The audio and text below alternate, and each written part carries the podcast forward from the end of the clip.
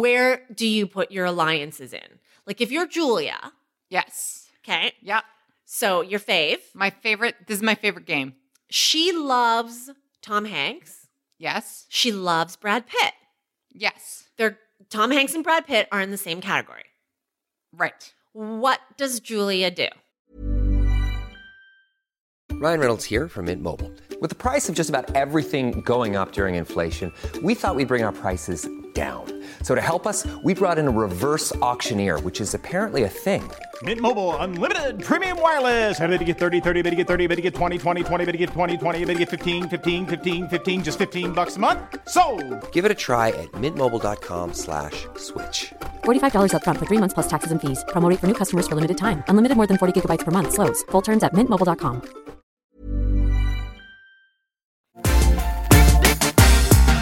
Hi, I'm Lainey. I am the creator of LaineyGossip.com and a talk show host and an entertainment reporter and a devoted Celine Dion fan who's about to have her first Celine experience.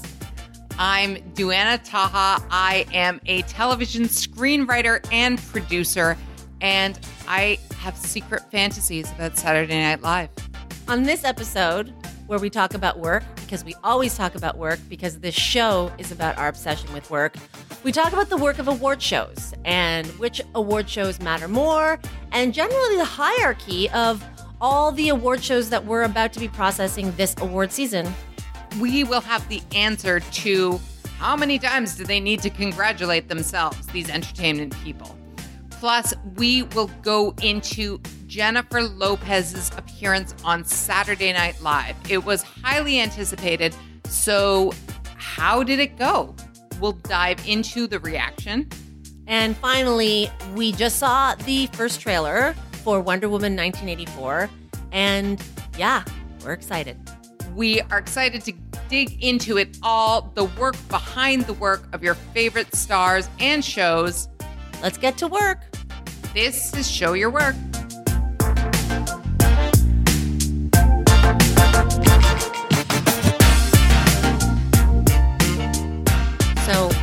I have to refocus because right before you hit record, I was organizing my Celine Dion merch. Oh, you mean uh, in anticipation of? My first ever Celine Dion live experience. Uh, oh, your first ever. Yes. never okay. been. Right. have you? I actually think I saw her like circa her first English album. She might have played Canada's Wonderland, which is like uh, like, playing Six, Flags. Yeah. uh, or somewhere like that. Like I saw her for two songs. Maybe it was a Juno Awards. Anyway, a long time ago, uh, a long, long time ago, but not like this. Well, I'm going. Yes. Um, by the time you all listen to this, I will have already gone. But a friend of mine who I'm going with is actually going to both nights in Toronto. He's going to the first night, and then he and I are going to the second night together. So he's there right now looking at the merch stand. And our whole thing is that we're going to go tomorrow wearing the merch he gets tonight. So I have a few things to say about that. Number one, uh, the reason I'm not going with you is because you and he, when the tickets dropped in what, March, Long time ago. they got too rich for my blood real fast. I had some other expenses, and I was like, I gotta go. Celine makes you poor. But this same friend, we should just call him out. Hi, Ian. Hi, Ian. Uh, we were going to go a couple of years ago, remember? And we Montreal. couldn't- That's right. And we couldn't go. No. And he and our other friend Paula brought back the greatest mugs ever known. That is the mug I use every day at work. Every day. My Celine Dion mug, the handle broke off through like a dishwasher catastrophe, and I still use it. It's the best mug, and it keeps, because it is a perfect cylinder yeah. and like long and tall, it keeps everything so hot. I love my mug. Um, but of course, I have a mug. I don't have Celine on my body, Right. and I have just spent $130 on a hoodie through him, Right. which I will be wearing during the performance, and I will sing every song. Of course you will. And Yes. I'm sure that you are also texting him about what what should we get for Duana? Um I should Oh, yeah, there's still time. I think though that you'd agree that I have good luck with merch. Mm-hmm. Um, I I'm really happy with merch I've bought at various uh, places for me, but also for you. Uh, the the Hamilton toque that I picked up for you My favorite. that I had to say beanie, or maybe I said toque and they knew what Yeah. I meant, and I was like, oh, look at you guys. And then by the time um, we went together, they weren't selling them anymore. That's right. Um, it's a it's a good one. yeah. Um, and uh, yeah, my I remember walking in once in a a hacked Beyonce sweater, not the most famous hacked Beyonce sweater, but a, a predecessor, and you were like, "What is that sweatshirt?" Yeah. Um, I have good luck with merch. I feel good about merch. Um, so I I await whatever surprise is awaiting me. Well, I await Celine uh, tomorrow when I'm going to take it to mean that she is personally serenading me. Although, even though this is not going to be done on time, we live in a city that, like, we love this city. We were both both born in Toronto. Absolutely. I'm about to shit on it because sometimes our city thinks it's too cool for things like standing up and cheering for a long, long, long time. You know that if you cheer long enough, she'll cry. I'm sure. And I don't have the confidence that Toronto's going to do that. That Toronto's going to be one of those cities where the people cheer long enough to make her cry. If I'm there tomorrow night and the people don't fucking cheer long and loud enough to make Celine Dion cry, I will yell. I will yell at Toronto. Okay, well, I just want to counterpoint because uh, as you were describing that, I'm sitting here and going, "Oh, I would be tired." Like I want her to cry, but I I get tired from standing and yelling. Do so you know what happens when she cries? Like there are things that happen. She says things. like she fairies acts get their wings? Yeah, she acts a certain way. She like you don't know what's going to come out of her mouth. Well, you never do, really. But when she cries, there is a chance of something so gloriously unexpected and unpredictable that could happen. And these two cool for fuck people. But that's if what they I'm- deprive me of this experience. All I'm suggesting is that they might not be too cool. They might just be lazy or like they haven't worked on their lung capacity enough. How can you be lazy going to a Celine Dion concert? Like, I'm expecting, we all know who she is, right? She is the most extra of the extras. Uh, nobody needs Yeah. to the review here. So you don't go to this woman's show lazy. Nobody's lackadaisical here. This is not Radiohead. This is not like, you know, we're here to, I don't know, be fucking uh chilly pitchforky. Um, that's the website I mean, about the music. We are here to not give a fuck and just be as extra and into our feelings and earnest as possible. No space for lazy. I, look, I love all of what you're saying. I'm just sometimes what you're saying sounds like a cardio event. So that's uh, that's all I have to say about that. Let me leave you with this. I want Toronto to be Anne Hathaway tomorrow night and not James Franco. That is a beautiful ending to a beautiful sentiment. I should leave it there, but Of course you can't. I can't. Of course you can't. well, no, I can't because uh, I didn't do this in retaliation. But now that you mention it, maybe I did. Uh, today around three o'clock, I put two reminders in my phone to go off at 9 a.m. and again at 3 p.m. Uh, on January 18th. Okay. which is the day that the Ivy Park collaboration with Uh-huh. Adidas drops. and I As- yeah. thought to myself, That is also marked on my calendar. well, I thought I should invite Lainey in a nerdy, like business way, Right. but I didn't do it. And so now that you're not acquiring me any merch, I feel a little bit justified in having left you out of my uh, important. Oh, I, yes, on it. I already have five things marked that I desperately need. I hope my size doesn't get taken up. But my you don't feet even- are like the most common size. You don't even know. First of all, cry me a river. I'm not sad about your feet.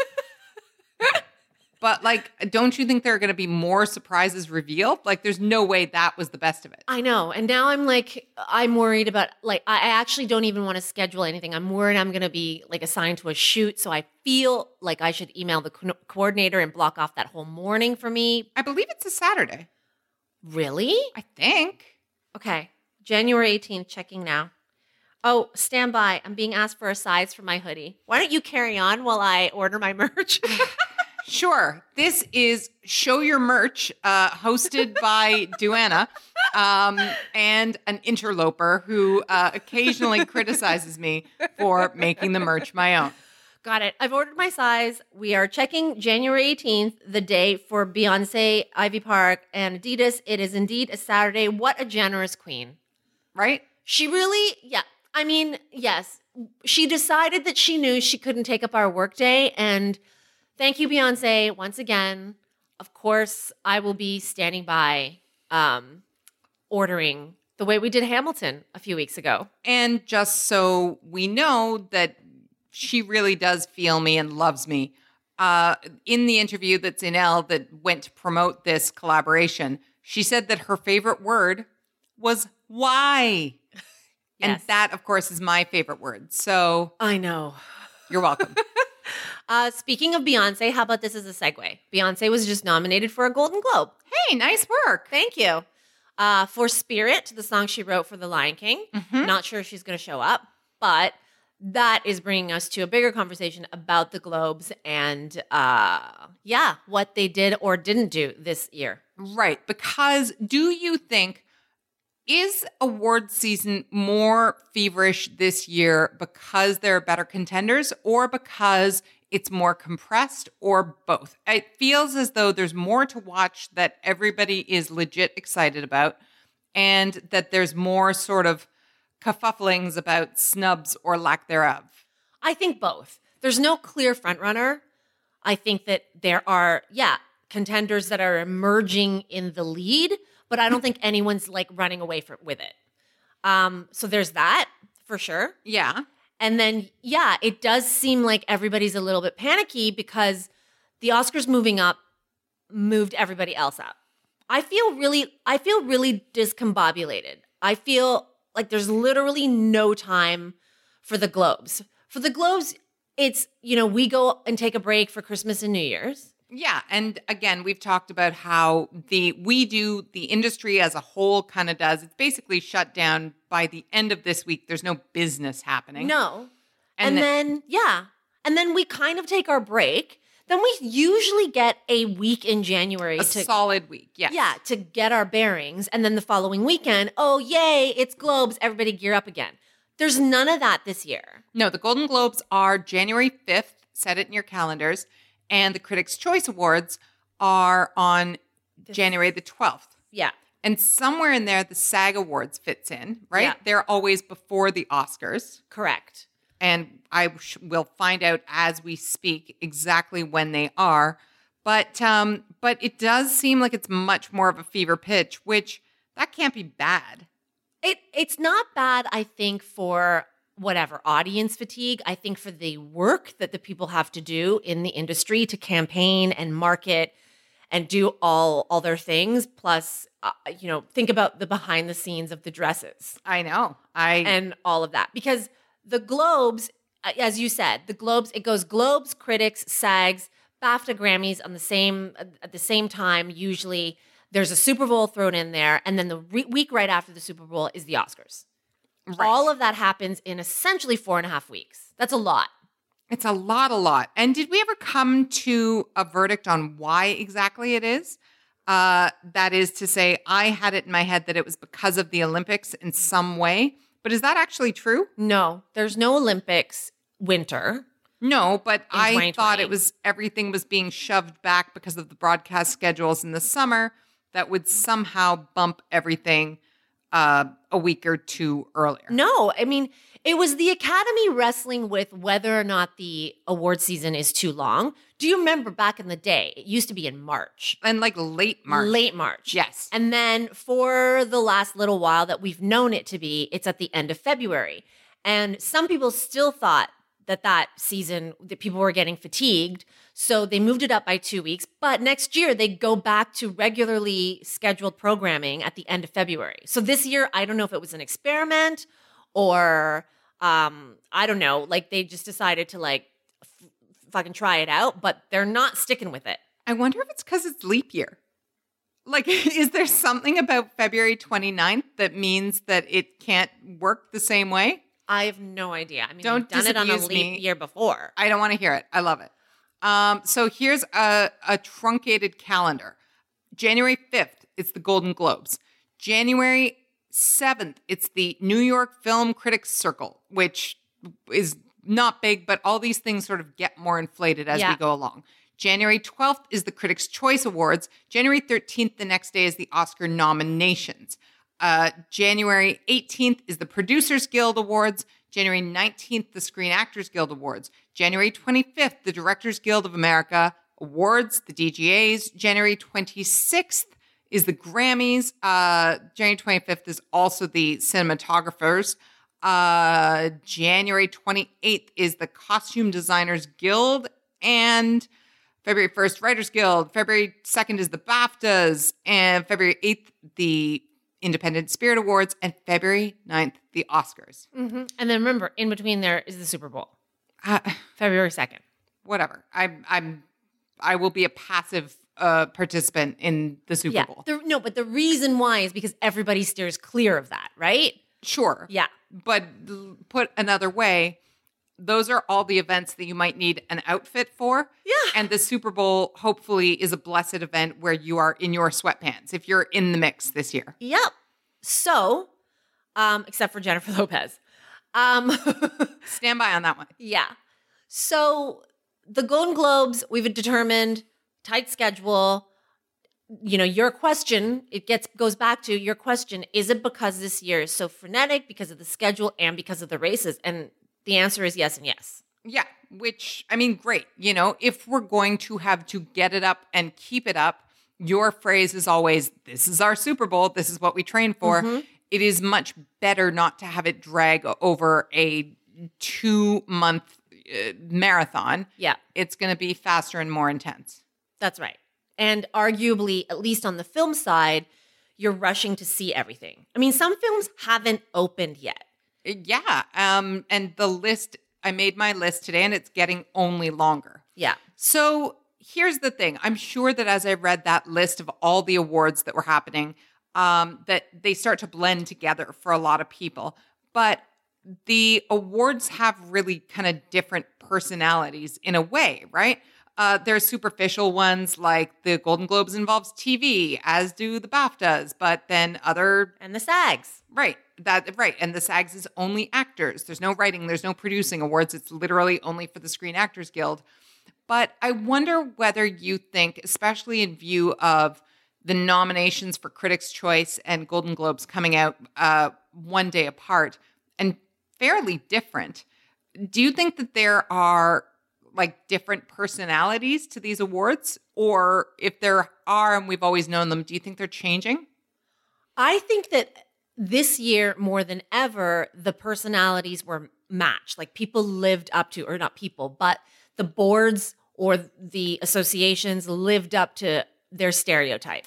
Okay, The Golden Globes, for example, the Hollywood Foreign Press Association, which determines the Golden Globes, they're known as your wacky aunt or weird uncle. Like they're a bit extra. They're eccentric, extra. Um, they're always going to be offbeat. They're the ones who swan in to the family gathering and um, have a ridiculous story to tell. But then sometimes, as you've pointed out in particular, sometimes the Globes is almost uh, prescient in in what they highlight. Right, because your weird uncle or wacky aunt, they'll have like one piece of news that they heard from somewhere or someone about the new stock to buy or the best new store or whatnot. So I think we have talked about this. The Golden Globes often uh, are better at the Emmys at anointing the new buzzy show. Right, because the Emmys was and has been for a long time. It's changing now, but was really concerned with, uh, you know, network metrics and what gets great ratings and what is seen to be the most vaunted, celebrated show, as opposed to what people are actually watching and loving. Yeah. And also, I think, you know, if we're talking about personalities or what roles each of these awards play in the industry, the Emmys is a much bigger voting body and it includes people who work across all facets of the industry from the people on crew to producers to writers to ex producers, whereas the Golden Globes are literally just 90 or so international journalists and no one really knows who they are. They're like this mystery outfit. So for the Emmys, let's say one of the perennial shows from the last 20 years, The West Wing used to win over and over and over again, right? Constantly. I love that show, but even I thought it was a little bit boring right. for it to win over and over again. Well, it's it's a lot of it to do with the fact that the cast and the crew and the whole team of the West Wing has their own friends within the Emmys voting board who also are sort of, you know, voting by community block. Yeah. And if you're a member of an academy, so I don't know about the Hollywood Foreign Press, but if you're a member of a television academy or the uh, the AMPAS, the Television and Film Academy, um, you tend to be able to continue in that academy for as long as you want, provided you pay your dues, provided you are a current member. Yeah. So you're right. There could be people who worked with others 20 years ago, but they're like, ah, I like that guy. I like that, you know, whoever, Marty Sheen. And they mark down his name, Yeah. regardless of what new is happening. That's right. I don't So- think I knew, though, that the Hollywood Foreign Press was so small that it's Yeah. only 90 people. 90 or so. That's a very specific number. It's a really small pool of people. Um, and again, international journalists. They're a lot of people would say they're like random. You know, it's they're a random collection of people from around the world who meet once in a while in LA. And they, in the past, had a little bit of a tainted reputation Mhm. uh, for you know getting wined and dined. So there are different rules around the campaigning. I'm just gonna let's let's pull it out a little bit. We're not calling out anybody in particular, but you mean that there was like uh, it was possible to maybe put your thumb on the voting scale by sure, with as much money as you have, you could throw as many parties and invite them, and they get charmed by the movie stars who show up. They really love their stars. Well, I have to give you immense credit because on this show a few weeks ago or a couple of months ago, you said that you felt uh, that while nobody was watching or talking about on Becoming a God in Central Florida, that the Hollywood Foreign Press would give a nomination to Kirsten Dunst because they love Kirsten Dunst. Easy, yeah. And you called it and it happened. Here's the thing you might think that I'm saying she doesn't deserve that nomination. She bloody well does. One hundred percent. And in five years, when you all watch it, like you'll be like, oh, that bitch on that podcast was always ranting about that. She was right. But She's she absolutely deserves it. And that was an easy prediction for me. She deserves it. They love her. No problem. but by contrast, she did not get a Critics' Choice nomination. No. So how is the Critics' Choice Awards different? Okay, so the critics are typically broadcast journalists. It You used to be the Broadcast Critics Awards, remember? And now they've merged it. The Critics' Choice are now like um, writing critics and broadcast critics. Uh, In other words, like the person at the end of the local news who says, and now if you're going to the movies with Rob this That's weekend. right. Right. So from Kansas and Wisconsin, and they get invited to screen movies and interview the stars for the two minute piece on the local news. right. A lot the, of them are those. Yeah. often the same people who are writing the Rotten Tomatoes reviews, Yeah. right? Like all of a sudden you find yourself reading a review from the Salt Lake Tribune. That's right. And you're like, oh, okay, good for you, Salt Lake. I could be a broadcast critic. Right. I am on a broadcast. Mhm. I do also get invited to these things, and membership could be available to me. I haven't sought it out, but for sure I could. And just to get real nitpicky about the word broadcast, do you think that if I uh, say was a well-respected reviewer on YouTube, would I be excluded because that doesn't count as being like a legitimate medium? I don't think that they're there yet, but I certainly think it is growing. I bet that Yeah. that is a conversation that's about to happen. Like Rotten Tomatoes probably wasn't a a, a thing 20 years ago, and Rotten Tomatoes has great representation now. absolutely. So the critics are not your kooky uncle or aunt. They are the people who want to be taken very seriously as film connoisseurs, television connoisseurs, proper critics. I mean, I gotta sort of smirk because what we're talking on both levels about people the Hollywood Foreign Press and the the broadcast critics or whatever. Yeah. They're both people who write about entertainment. Yes. So what we're distinguishing between here almost is tone. Yes. It's tone. And the Critics' Choice Awards really take themselves seriously as being a harbinger of Oscars. Okay. So they really want to be known as the organization. If you win a Critics' Choice, the Critics' Choice, the critics predict who are the favorites for the Oscars. They like to be in line with what the Academy will select. Whereas the Golden Globes are not always a predictor. True? No, n- not always a predictor. Sometimes. It's, it's sometimes. It's actually quite inaccurate for people to think whoever wins the Globe will go on to win the Oscar. Right. What's more accurate is whoever wins Globes might have a better chance at being nominated for an Oscar. But the win is no.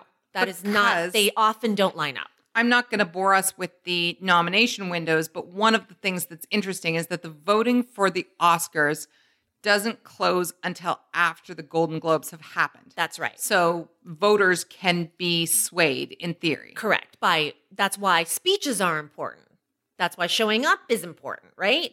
So if you win a Golden Globe, you are presenting yourself really to the Oscar voter. Here's what I would say on that Oscar stage. You give me that opportunity. I'm auditioning here at the Globes for you. Who was it? I think it was Allison Janney. Do you remember? Was it for I, Tonya, Mm-hmm. who had just a series of amazing speeches? Oh, yeah. I think her Golden Globe speech was amazing. Yeah. And then ultimately, by the final speech in the run, it was it wasn't like it wasn't a good speech, but it was not the it was not the bangers that had been like almost her Golden Globe speech was the best one of the lot. Yeah. Yes. It often is like that. You know, you know what maybe the most memorable one in recent history would be is all right, all right, all right happened at the Golden Globes. Oh, Now now it's coming to you, oh. right? Yeah, like look, I the speech itself I have no problem with. Matthew McConaughey did that in earnest, and I believe it to have been how he felt in the moment. But all the knockoffs of all right, all right, all right, it's in fact, you're hitting on a pet peeve I didn't know I had. I hate when speeches become uh pop culture phrases. I hate you like me. You really like me. Uh I hate what else do I hate? Um you hate Ladies and gentlemen, have you met my friend Rob Marshall? uh, that was Renee Zellweger winning for uh, winning the Golden Globe for uh, Chicago. and I should mention before the know-it-alls come come at us. Uh, I mean, all right, all right, all right is something he'd been saying uh, like before. It's just uh, on the Golden Globes that's like the most elevated stage, right? And that's when it became A catchphrase, a catchphrase just- and a meme and a whatever. Yeah, not just his catchphrase, That's but right. a catchphrase. Yeah. Please don't make people's earnest and authentic speeches into a goddamn meme, Mm-hmm. especially in the wake of Oscar, like in the wake of award season. If we're all we're talking about between January and February is the movies, I can't hear whatever Golden Globes catchphrase happens out of nowhere for another six weeks straight. Please have mercy on us. All right. So what we're talking about is yeah, what the globes represent um, in relation to the Oscars. So no, globe winners don't necessarily go on to win Oscars, but they could go on to win or to get nominations. and critics choice uh winners historically you're saying do win It- oscars It lines up more accurately. and so what is the takeaway though what's interesting about that is to me for television the critics choice award is seen as a nice get but a golden globe for tv is a bigger deal For TV, yes a Golden Globe is a bigger deal for TV than an Emmy. No, an Emmy is still the gold standard. Yeah. But considering that you just said that the Critics' Choice Awards is like, they're like the smart kid in the class, right? Like they don't necessarily, they're not so showy, but they're going to get it right, is your point. They're the eager beaver in class. right. Yeah.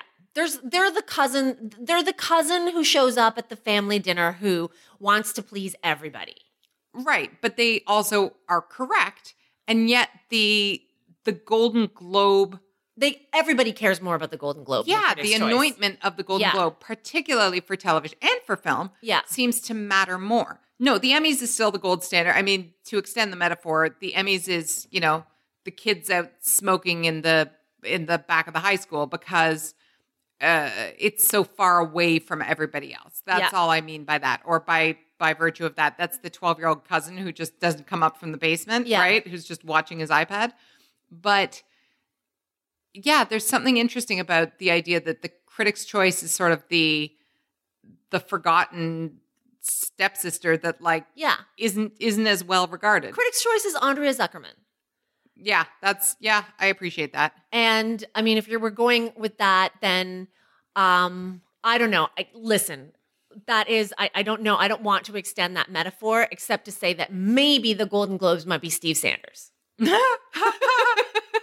You know who would love that? Steve Sanders. He would be happy to be called the Golden Globes. Right. So, yeah. So, and then we haven't even talked about the SAGs. Well, the SAGs are, I guess that their purpose is more clear, right? Yeah. Like if I was playing the grumpy uncle at one of these family dinners, I would say, What are these people? How many awards can they give themselves? They over and over, they're rewarding themselves night after night. But the SAG Awards, it's very clear what they're doing, right? Yeah. It's actors saying, Hey, actor, we Mhm. see you. Yeah. Maybe the whatever, the music didn't make it an Oscar winning film. Yeah. Maybe the distribution wasn't as wide, so not as many people are going to vote for you. But we see you, actors. Yeah. And they used to say that the SAGs were quite accurate at predicting the acting Oscars. Interesting. Um, but there have been like there have been discrepancies between the SAGs and the Oscars. Recently, that comes up like right off the top of my head would be um, the year Casey Affleck won the Oscar for Manchester by the Sea. Denzel Washington won the SAG for Fences. Was that the same year that Mahershala Ali won for Moonlight as Best Supporting Actor? Mm-hmm. Because Yes. that year, I remember the winners being kind of consistent all the way through award season. Until the SAGs. Until the SAGs. Denzel Washington. Yeah. But it became tiresome, right? The same Yeah. four people holding the four big awards. Right. Is that fair of me to say? It's often like it starts to snowball. Right. It often starts to snowball, except some people are saying this year there really is no consensus right now in terms of the critics. Like critics, the New York critics and the LA critics have split what they're, they, they've given actor awards to. The National Board of Review has also been a little bit split. So everybody is strong right now at this point in the race. And so there were big, obviously, people talked about big Golden Globe snubs, right? Yeah. There were big names and titles left out of the Golden Globes. Yeah, I, the biggest name that was left off the Golden Globes nominations list, which you and I are not going to spend any time on this at all, is Robert De Niro. I have no Yeah. interest in that conversation. Let's move on. Yeah. Again, but you can understand why people consider it the big. But, yeah, but wasn't the other big snub, and this is not necessarily for the Oscar race, but the other was uh, the Ava DuVernay's uh, When They See Us. Of course. I think that that is the big snub that we're talking about. Mhm. Um, and it's a big snub because it was nominated for 16 Emmys. Yeah. And the Critics' Choice, of course, has it well nominated. well nominated. Probably the SAGs will go the same way, but the Golden Globes decided to shut out when they see us completely. Yeah, which is uh, surprising. You know, there's a lot of crossover on a lot of other shows. Barry got a lot of uh, love on both sides. Uh, I think The Crown got some. There's always some randoms in both It's situations. actually not surprising when you consider that these are international people who didn't care for a, an- a show that dealt with a, a historical event in American history and why this board, this Hollywood Foreign Press Association, keeps going towards and gravitating towards the crown. Lots of them are English. right. They love that fucking royal shit. Hey, so do I. And as I wrote, I'm down with The Crown seasons one and two. I mean, I started to get bored near the end of its run, but season three is not it. And but it's British. It's it's the whole fucking and the Downton Abbey. Yeah, Downton Right? Abbey reigned forever. Give us someone an English accent and like put them in period costume, and you're done. I mean, I wonder if period is actually exactly the thing that uh, gets it done because, of course, the other Golden Globe nomination that everybody, it's almost churlish to roll your eyes at it now because we've rolled our eyes at it so often. But the marvelous Mrs. Maisel is nominated yet again. Well, I'll give the Globes credit because they were the first on Maisel. And you often point out that they are the first on The Affair, on Yeah, um, Jane the Virgin. Yep. And Gina Rodriguez Yeah. on uh Crazy ex girlfriend. Yes, uh, that's an excellent highlight there. But yeah, it's it's still happening. Yeah. So Maisel was nominated, but uh, um, Rachel Brosnahan was not. Yeah, it, it- but I mean, why are we nominated? Then what are we doing? Yeah. it's not that I think that the lead always has to be nominated Mm-hmm. with the show, but in this case, it's not like Downton Abbey where it's an ensemble. Yeah. the show is called The Marvelous Mrs. Maisel. Yeah. she is the marvelous que- in question. Listen, these nominations were confusing to me across the board, but what was clear was they didn't want to talk about or didn't want to watch when they see us the you know movie about racial injustice. Yeah, Um, but they put forward a show that nobody was fucking talking about. Nobody cared about. It came and it went, it died. That would be George Clooney's Catch 22. Seriously. Like you work in TV. You know, it is your job to know who's writing what, where is it's being produced, how many episodes, this and that and the other. I don't think I've heard you talk even 30 seconds about Catch 22. No, because I was aware early on that I did not need to know that it was not essential to my education. And if I'm going to spend time on something that George Clooney produced, it's going to be on becoming a god in Central Florida. If all they wanted to do was get him there, they could have nominated that show outright. Well, they nominated Catch 22 so that they could get George and Amal Clooney there, is my assumption. sure. Because there's no reason. The Emmys ignored George Clooney. You'd think if anyone wanted to be nice to George Clooney, it would be the Emmys. The Emmys didn't give a fuck about George Clooney. Critics' Choice didn't give a fuck about George Clooney. I bet you when the SAG Awards happen, nobody's gonna give a shit about George Clooney. And if they do, it's only because the Golden Globes were like, oh, hey, remember George Clooney did a TV series this year? No. Sorry, I was going to say nobody's going to give a fuck about George Clooney, including George Clooney. Like, of all the people who don't give a shit, right? I feel like even he's embarrassed by this. Uh, probably. Yeah. Yeah. He's like, meh. All right. Okay. So my final two questions to you, although I could listen to you talk about this like a like a lecture for 90 more minutes, are uh everything's closer together, nothing is coming out as a forerunner. What's your gut? Are people gonna get in line and get behind something? Or is it going to be a like a free for all all the way through? what my favorite part about the season is is that people campaign for their friends Right. but like the friend groups are becoming more and more mixed right Yeah. so who are you like if you're leonardo dicaprio well th- bad example yes. i know bad example but he's marty's boy Yep. and he's de niro's boy Yeah. so ordinarily in any other year I, I see what you're saying. right You- but he's got his own thing he's for quentin tarantino this season yes. and for himself Mhm. in Once Upon a Time in Hollywood. So you're not going to get Leo throwing a party or hosting a party or showing up, or are you? I mean, maybe because maybe this year he has to work for it, right? Yeah. Like he has to like actually kiss the ring if he if he wants to make it happen. Yeah. I, I don't think that this, I mean, there's no way it's going to be his year. I have a hard time believing. I don't think even- even he thinks it's going to be his year. Right. Although for him, he just likes having those notches. Oh, it's going to be my sixth or fifth or whatever nomination. I have one already.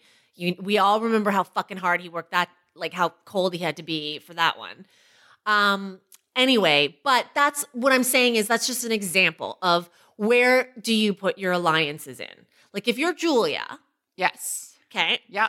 so your fave, My favorite this is my favorite game. she loves Tom Hanks. Yes. She loves Brad Pitt. Yes. They're Tom Hanks and Brad Pitt are in the same category. Right. What does Julia do? Tom or Brad?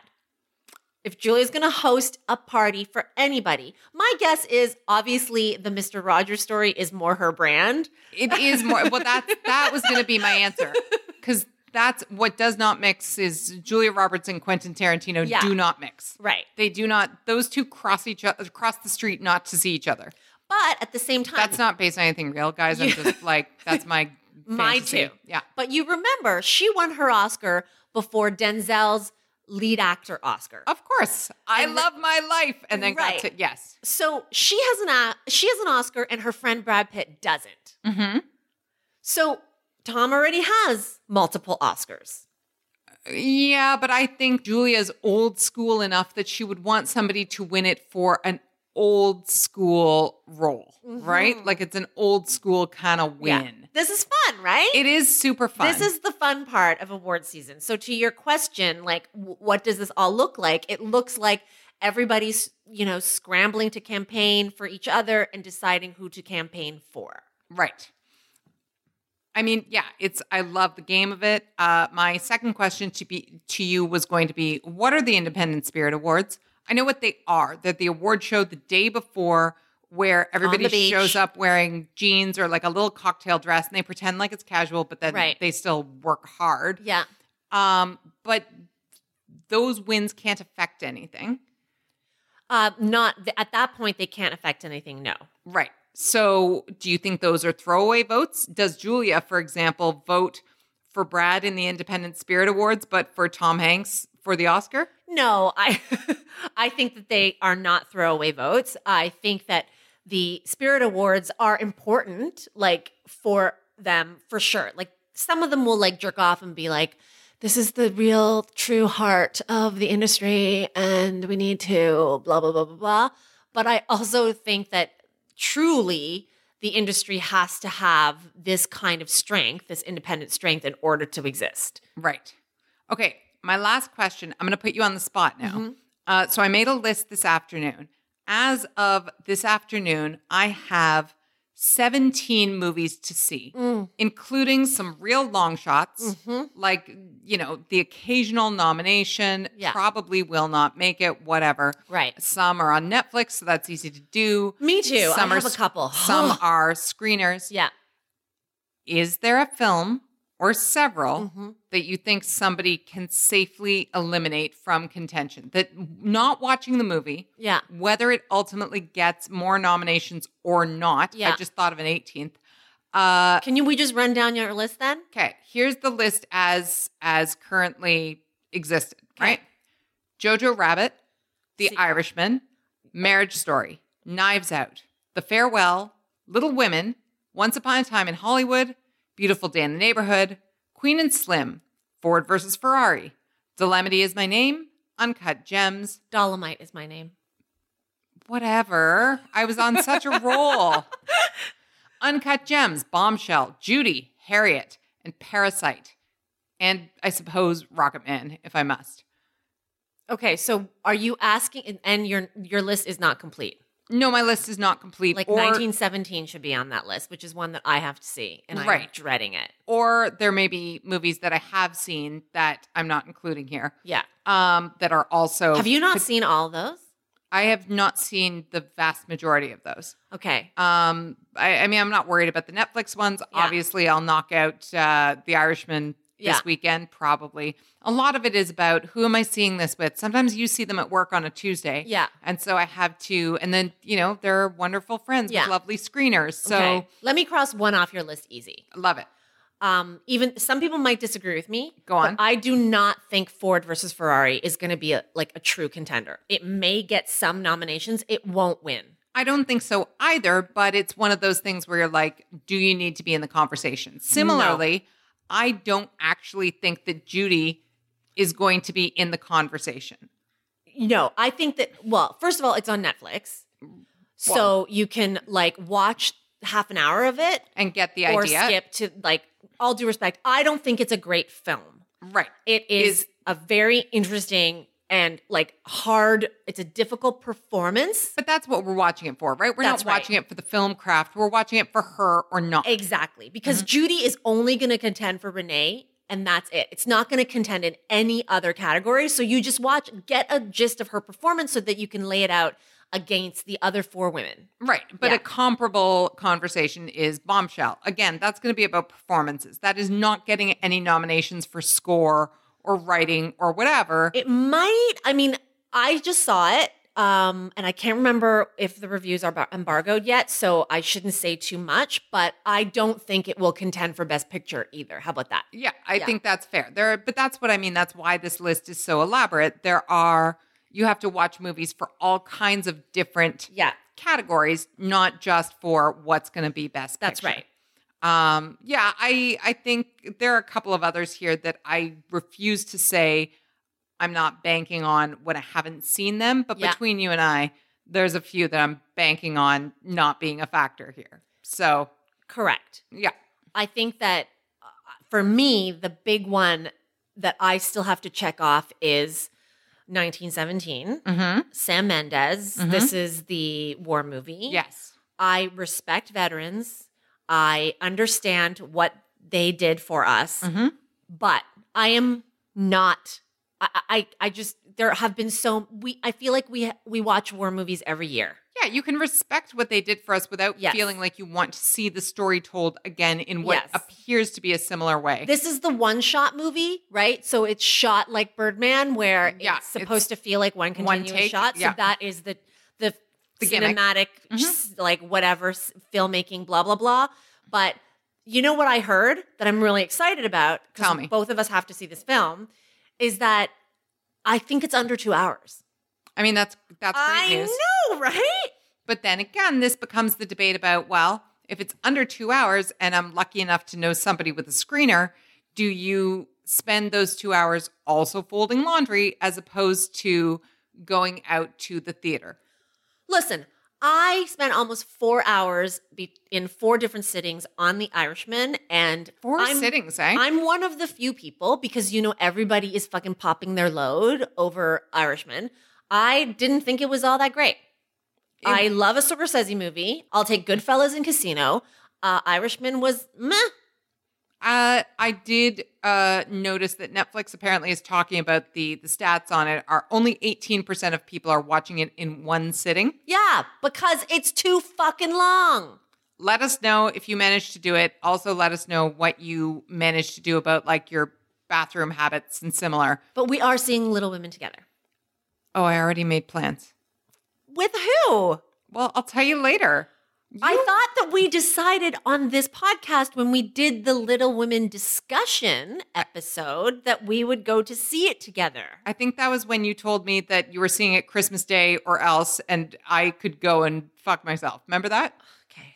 Um, also, I believe you do need to see Beautiful Day in the Neighborhood I because agree. Marielle Heller, female um, directors, were completely shut out of the Golden Globes. Uh huh. are at risk of being shut out, probably, maybe at the Oscars. And in order to participate in that conversation, we need to be able to be like, what the fuck, everybody? I am up to see all the things that let me yell in an entitled and strident manner. So, yeah, I'm there. Okay. Subtle results, still you, but with fewer lines. Botox Cosmetic, out of botulinum toxin A, is a prescription medicine used to temporarily make moderate to severe frown lines, crow's feet, and forehead lines look better in adults. Effects of Botox Cosmetic may spread hours to weeks after injection, causing serious symptoms. Alert your doctor right away as difficulty swallowing, speaking, breathing, eye problems, or muscle weakness may be a sign of a life threatening condition. Patients with these conditions before injection are at highest risk. Don't receive Botox Cosmetic if you have a skin infection. Side effects may include allergic reactions, injection site pain, headache, eyebrow and eyelid drooping, and eyelid swelling. Allergic reactions can include rash, welts, asthma symptoms, and dizziness. Tell your doctor about medical history, muscle or nerve conditions including ALS or Lou Gehrig's disease, myasthenia gravis, or Lambert-Eaton syndrome and medications, including botulinum toxins, as these may increase the risk of serious side effects. For full safety information, visit BotoxCosmetic.com or call 877-351-0300. See for yourself at BotoxCosmetic.com. So we were just talking about the Independent Spirit Awards, We were. and there's a certain type of actor who shows up at the Spirit Awards, right? I Like- mean, I guess so. Like, do you mean? Peter Sarsgaard, Oh, I see. Yes. right? Who is both nominated and otherwise goes because that's their vibe. Yeah. Yeah, totally. Do you put Jennifer Lopez in there? No, she's never been. That's my gut. So she has been nominated for a Spirit Award. Wait, their nominations are out already? Yeah. That's super They early. were out early, it? early. They were out, I think, two years, two years, two weeks ago. This is this conversation is blowing my mind. Fine, she's nominated. Go on. So it's just, it's J Lo, and then the Spirit Awards. She's also nominated for a Golden Globe and for a Critics' Choice, but uh, you know, you don't associate Spirit Awards with Jennifer Lopez, right? Well, it's funny because if I could make a distinction, uh, Jennifer Lopez is nominated for uh, a Golden Globe and for a Critics' Choice, right? And maybe Yes. for an Oscar. But what I keep picturing when you talk about the Independent Spirit Awards, and it's my fault because I was the one who said they show up in jeans. I keep picturing J Lo showing up in like a 2004 like lowriders, you know, uh, and the the like the sort of love don't cost a thing jeans, Yeah. and I I can't quite wrap my head around it. Yeah. Anyway, J Lo is definitely front and center campaigning. Her latest stop Hmm. was hosting Saturday Night Live That's right. this past weekend. Yes. We are, as we have said before on this show, we are the kinds of people who watch every week. Yeah, like I said, we have a side hustle on this podcast in Saturday Night Live because it's it's like a cultural barometer, right? It's always a sort of a note Yeah. of what's happening. And we are also the kind of SNL people who will watch even when it's terrible. And we can say, as much as we are devoted to it, we can say, this is a bad, bad episode. We stick to it. Like, I, I never, I never not watch all the sketches. No, of course. Oh no, I think that's wrong. I know there are some people who drop out after Weekend Update, No, but no, no, that's no, wrong. no, no. And in fact, I have to tell you that I was pretty fond of my assertion the other day that watching SNL is like watching your sports team. Like that rise and fall, good games, bad games, good shows, bad shows. It's that kind of thing. You stick with it, whether or not you're not a fair weather fan. Yeah. I'm not a fair weather No. fan. You're not a fair weather fan. It's a fan. good analogy. There are some there are some people who go to a sports game and their team will be down like five nothing and they'll leave bef- like with five minutes to go or ten minutes to go in the third period. You may as well not go. That's not Yeah. the point. You're there to see it all good, to Yeah. witness it, if you will. That's right. Yes, I watch every SNL sketch. So, did you have expectations for J Lo hosting SNL? I had some expectations and I had a lot of anticipation. I really was excited. I thought that it was a place for some real fun to go down. And so did I. I was really excited. I Mm-hmm. Yeah. mean, we love her. We care about her. We are always interested in J Lo. Yes. Yeah, because she's complicated, she's fun, she does different things. She's uh, she's just uh, against the grain in a lot Yeah. of ways. Yeah. And I feel like every six months, six to nine months or so, you will just send me a text, like a photo of her, and you'll be like, what the fuck? Oh yeah. Oh yeah. Because I just I love how she is. She doesn't. Uh, she's writing her own book, and it's not the like ingenue play. It was never the ingenue playbook, No. and it's not now the Hollywood leading woman playbook. Yeah. And she didn't play the like I'm divorced playbook. Yeah. None of it. She's she's different all the time, and I'm very into it. And not to be make it about outward appearances, but I mean, I don't think she's gonna mind. Also, it's her look.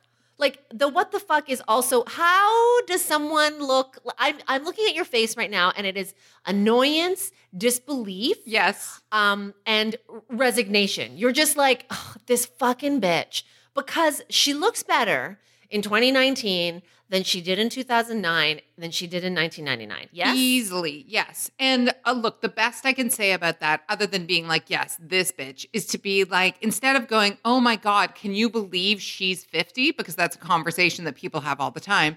The other side of it is to maybe go, maybe that's what 50 looks like now. Like maybe that can be a new excitement for us, you know? But I mentioned that because part of the reason I wanted to tune in was to see how good she was going to look. Oh, Like, for sure. I- uh, well, yeah. I, I think you got your wish because the entire 90 minutes of SNL was about how hot was she is. just about how good she looks. I was really disappointed in so many ways.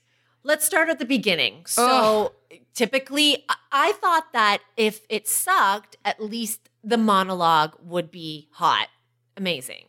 And I, oh, it was terrible. So, you know, there's this thing about SNL where they say that the monologue is often the last thing written. They're busy getting wigs and videos and whatever song rights ready for all these kinds of sketches. And so the monologue is often the last piece. Yes? Yeah. And so sometimes if it's a wonky monologue or whatever, you can kind of go, well, it was the last thing written. It- Yeah. there have been great shows with bad monologs Mhm. and fine shows with really great monologues and all of the above, right? Yeah. So her monologue, though, by definition, took a lot of work and pre planning. Well, she had the Rockettes with her. She had I- the Rockettes. She's wearing a kind of a shitty uh, tuxedo. Yeah. Which I did notice as The soon as it was came on. bad. The Yeah. Fit was terrible. I was Yeah. like, the fit was terrible. Yeah.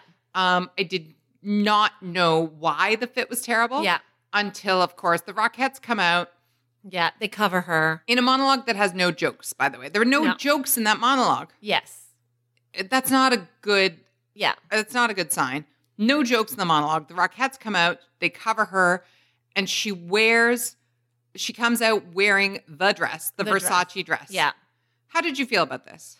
I I groaned. Yes. I thought that because because there were no jokes in the monologue, Yeah. and then the Rockettes come out, I was like, okay, we're going to be building up to something. A real punchline. Yeah, and then it became the dress, and I thought it was like a little bit. You already did that. You went to Milan. You walked the fashion show in the dress Uh-huh. in the vers- to celebrate the 20th anniversary. We get it. Like, uh-huh. why are you replaying this hit? And, and not only why are you replaying this hit, but you told us the punchline before the goddamn punchline. Mm-hmm. Fully 90 seconds of the monologue was the setup Yeah. and play out of I wore a dress uh, in Yeah. 2019 that I looked better in than when I wore it in 1999. Yeah. She said in so many words. Why, if that's your punchline, if the I could see a world in which if they had done it the other way, here's my rewrite. Ready? Call me, Lorne Michaels. Okay. If you say, Hey, I'm Jennifer Lopez and I'm, you know, I'm still hot and everything, but actually, guys, I'm 50 and there are ways in which I'm slowing down. I really like watching, I don't know, Downton Abbey while I'm on the phone with my mom. Right. Right? That's a joke, right? Like you're Yeah. already laughing. Uh, I sometimes find myself browsing at HomeSense to see if they have any like discount pillows. I whatever. What's another thing? Like I search for like the best parking app. I have no idea. And Right. then they'd been like, she's like, you know, I'm just a regular girl who's in middle age, and then they'd gone with the Uh-huh. dress. I love that. Thank you. It's a better Lorne Michaels, give Duana a job. Absolutely. It's a better setup. Um but that was sort of the way the whole night went, right? Yeah. Then there's a then there's a scenario where it's uh like a home reno show, which I guess is a repeat sketch Yeah. of uh this is hot Yeah. woman is your wife. Yeah. Whatever. It's a one joke sketch. Yes. I mean, Kenan made that sketch. Kenan's great. And- Kenan and, his continuous being like continuously being baffled and his bewilderment is exponentially increasing every time, you know, she reminds him that he made he made it. But Yeah. she didn't make it. Well, she didn't make it, but I will say this about Jennifer Lopez. You were talking earlier about people who are too cool. Yeah. And she's not too cool. No, She she gets right in there for the performances. Listen, she was trying the whole night. It just wasn't I think that her her timing seemed off. It was Everything was delivered either a little bit too fast or a little bit off, like too slow. But I'm not saying she wasn't trying. She was present. I don't even have performance issues per se because the material wasn't there. The next sketch is the uh Aidy Bryant and, and uh, Kate McKinnon are the ugly sisters who want to keep her hidden. Right. And she's hot. Yeah. That's the whole joke. Yeah. I'm tired already. That may have been I felt like I I I I felt like I enjoyed her most in that sketch and the earrings, the hoops sketch. The hoops was the best of the night. yeah. Um, I didn't mind her in the even the sketch about the like the the you know the Wisconsin uh women who Yeah. are you know survival store hardware women. store- yeah.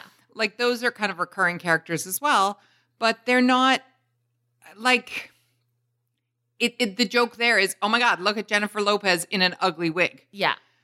It was so Okay, so here's my question to you. So uh, I was more thinking about what there wasn't, right?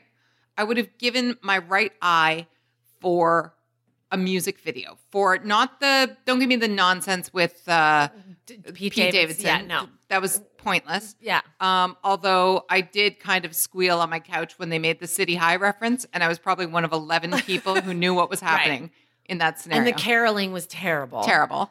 Um, but I know what you mean. Like a Christmas album. give me Christmas albums. Oh, yeah. Give me a Crucible cast party. Yeah. Give me a, yeah, or like Back Home Ballers, you Yeah. know? Um, or I would have loved a Celebrity Jeopardy. Like I said, I would have loved for, uh, uh I would have loved for Cecily Strong's, uh, dog judge Yeah. to come back, right? Right. Like, wouldn't Yeah. you have loved to see that? Yes. The hoops sketch was good, but it's almost so predictable. Like, we know Jennifer Lopez can do that in her sleep. yeah. It was a disappointing episode. It was a dis and you're right. I love these ideas because I'm thinking about a few years ago, Michael Bublé was um, the guest, the musical guest, guest at least. Right. And they did uh, like a music video for an album, like a new Christmas album. And he was himself doing duets with, Great. and they had like Lady Gaga imitated. And of course, Kate McKinnon was Justin Bieber. And that was funny. Like to me, I loved that sketch. Um, and obviously, it would have been funny to see if she could play that, that kind of thing. But I'm wondering is maybe, first of all, we know she can't do impressions. Uh, fine. That's that's When fine. you're J-Lo, you can't be anybody else. no, and I don't mind her being just regular people. Yeah. But then I want to see. I think she's funnier than this episode led her on to be. She's hosted before, I think, hasn't she? Twice. Okay. Yeah. Um, and I, how do we remember? How were they? Like, obviously, it wasn't iconic performances, or we would remember that. But I don't remember, which yeah, that that says something because as we've established, we we like to say we know our SNL. yeah, for sure. And given that we don't remember and she's J-Lo, it probably wasn't all that memorable. Yeah, I'm scrolling through here, and there are sketches that look promising, like ESPN Classic 1987 Ladies World Cup of Curling. That's probably a great sketch. Good Morning Bronx, she did in 2001. I, I just wish there had been something else. To me, the best sketch was uh, the digital short that she did with Kyle Mooney about the uh, Yeah. the bed pooper thing, Yeah. and he didn't know where a clitoris was. Right. But like, I fucking love seeing her in a shirt with a sweater over top. The most uncomfortable construction of an outfit ever. um, why couldn't we have had more of that? I don't know. Now, I, I, I actually would have I would have been interested if Kyle Mooney wrote more for her. so here then though is the question. So that this is not just an SNL recap podcast. Uh, we do talk about the show a lot, but on Wednesdays, every sketch that is pitched for that week is read through, right? With everybody playing the parts that they would play. Then Lorne Michaels and the host of the week and the two head writers and probably some others go behind closed doors, choose the sketches, and then put them up on the board. Yeah. And I have fantasized about what happens in that meeting. Like you sometimes Yeah. talk about like sexual fantasies or like porn that you watch.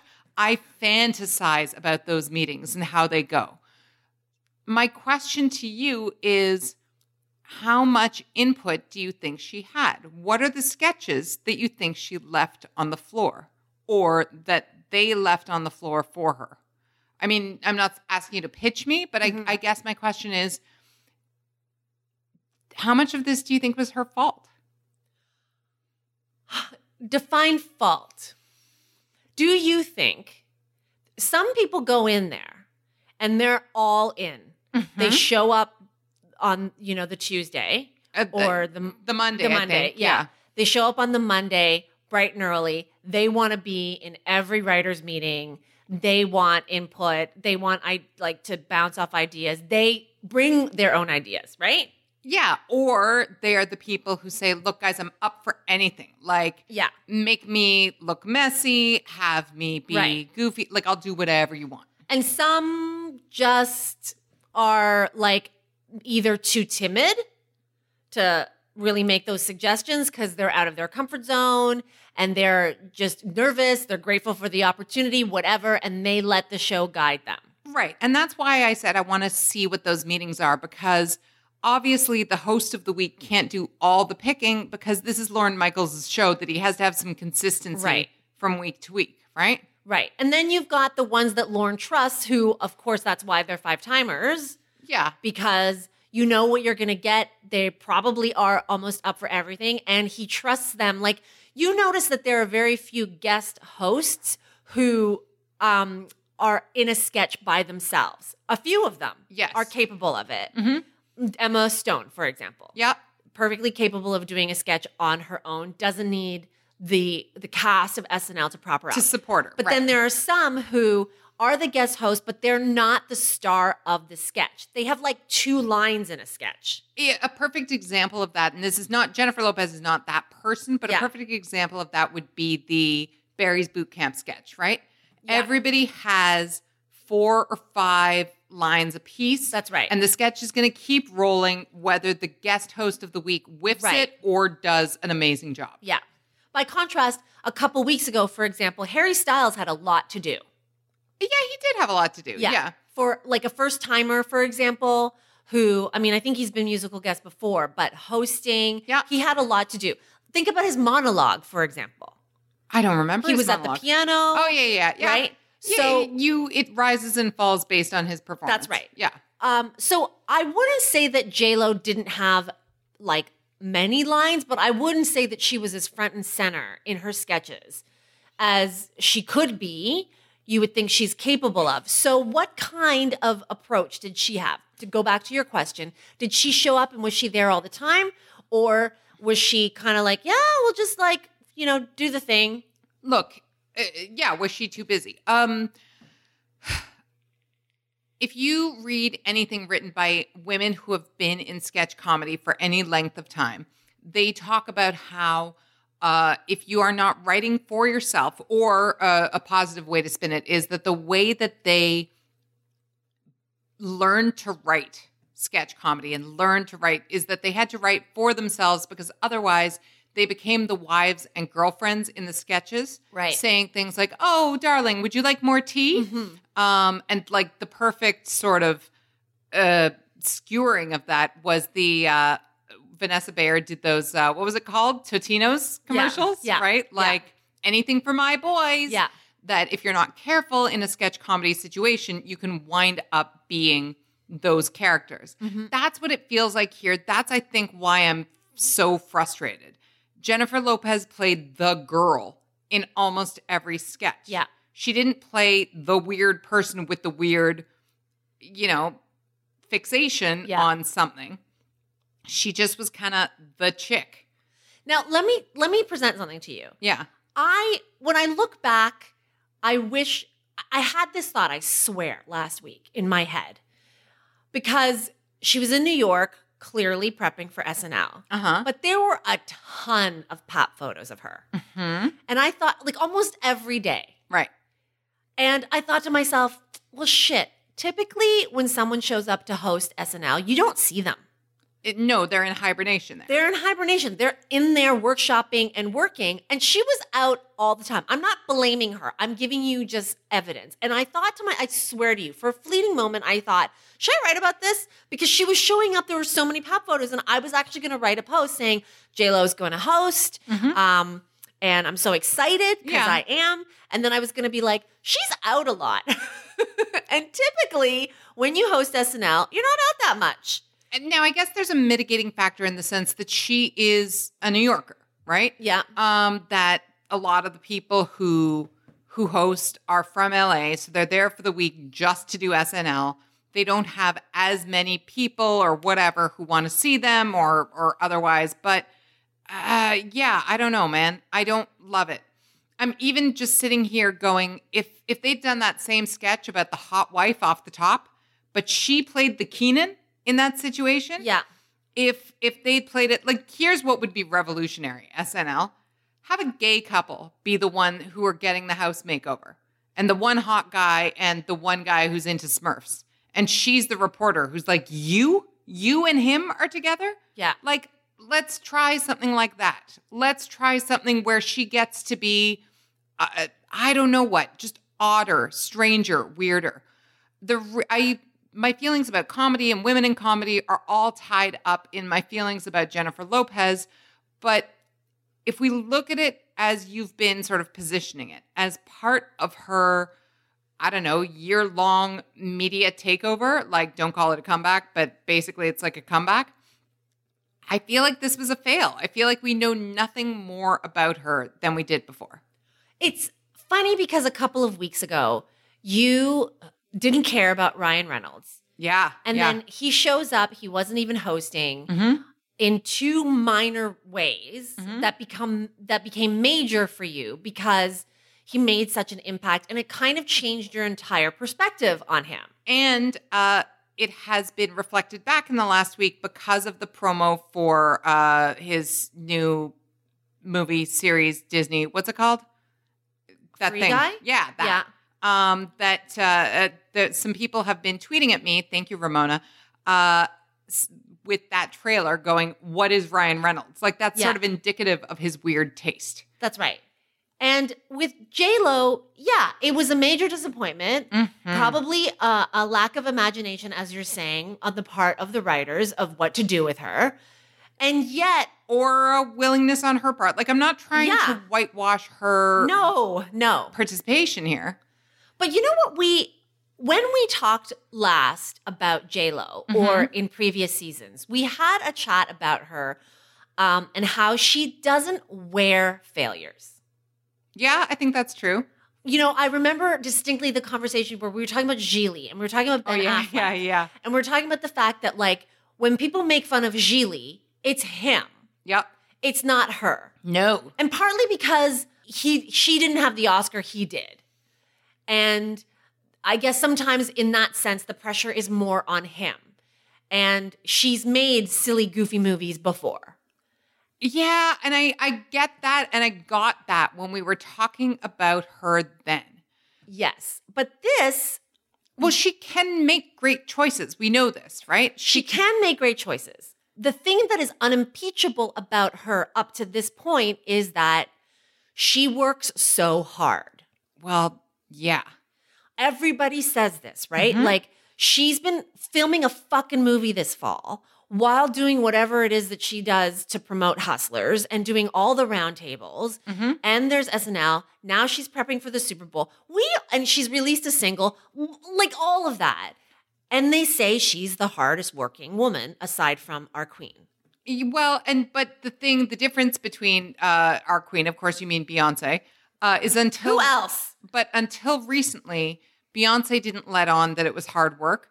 And what I've always loved about Jennifer Lopez is that she has always let on that it is hard work. Yes. She has always pointed out that it's hard for her to pole dance or it's this is hard or that's hard. It's always been a hustle. Yeah, but also it doesn't come that naturally. Like That's you right. say she doesn't wear failure, which is true, but she also doesn't she's not Gwyneth Paltrow. She's not like I'm just effortlessly good at things. She's been like, yeah, I've had singles that were just okay. Yeah. I've had like, I don't know, perfumes that were just okay or movies that were just and yet I never worry about her. You said she does those roundtables, and I'm like, oh, she would acquit herself beautifully.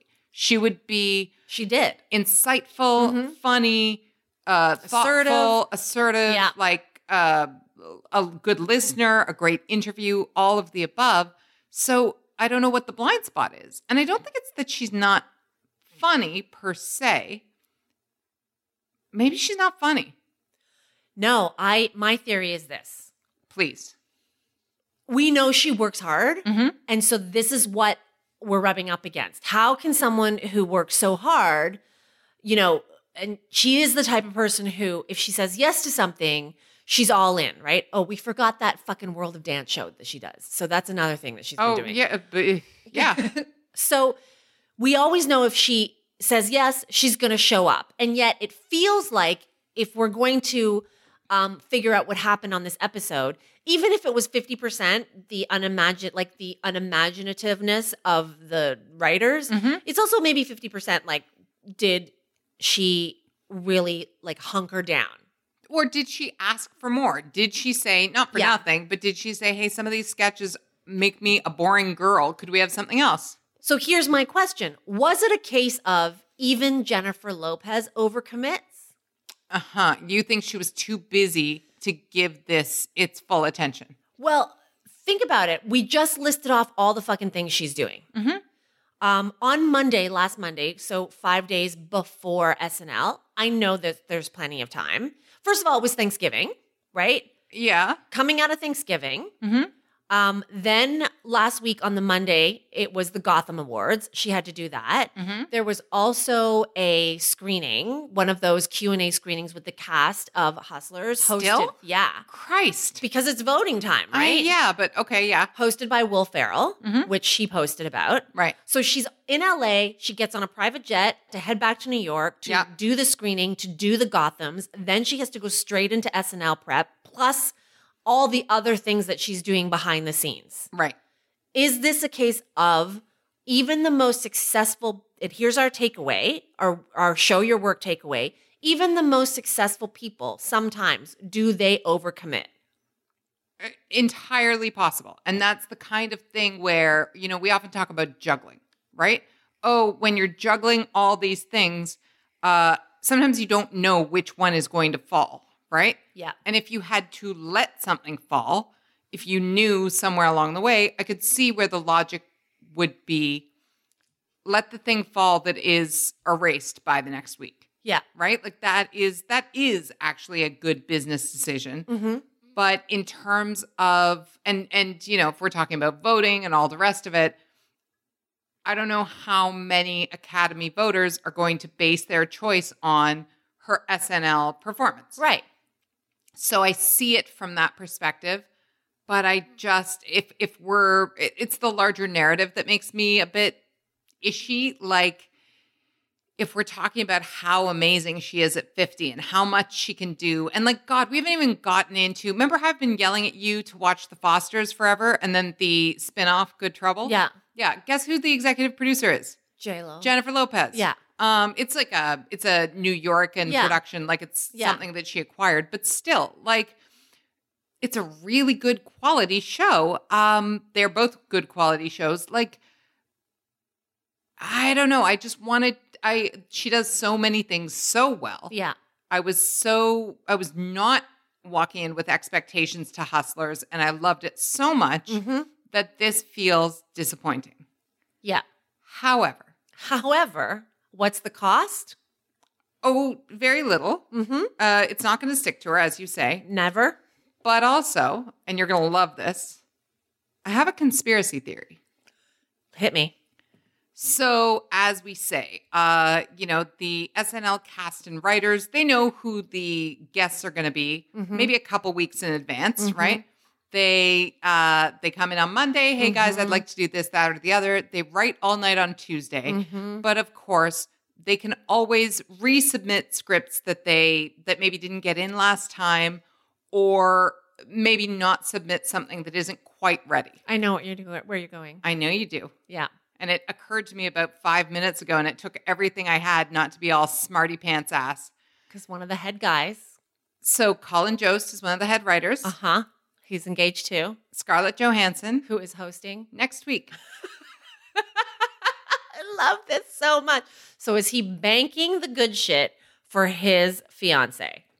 I'm just saying, or uh, are the writers and cast subconsciously Mm-hmm. knowing that he's going to pull out all the stops to make next week a great show, And she's a five timer. waiting for their A game, Right. right, waiting to pull out their A game for next week. Very possible. I love this conspiracy theory. You know, because it's like mixed in with gossip and shit. I know. so I I'm knew you would love it. all over it. Um, And look, we all do this. I want to be clear, and you guys tell us about how you do this. I do want to know. There are, we can't all go 100 all the time, right?